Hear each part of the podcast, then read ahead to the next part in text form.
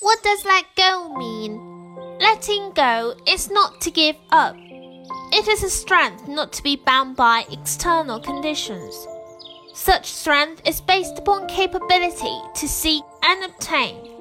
Many people became slaves of external conditions during their pursuit of happiness as they lose themselves in their dealings of people and things.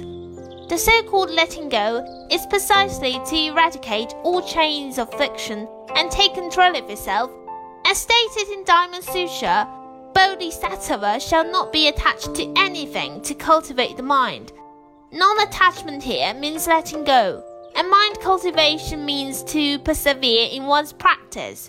We ought to persist in things to be done, responsibilities to be taken, and Bodhi mind to be aspired, doing so without being attached to forms and without being burdened.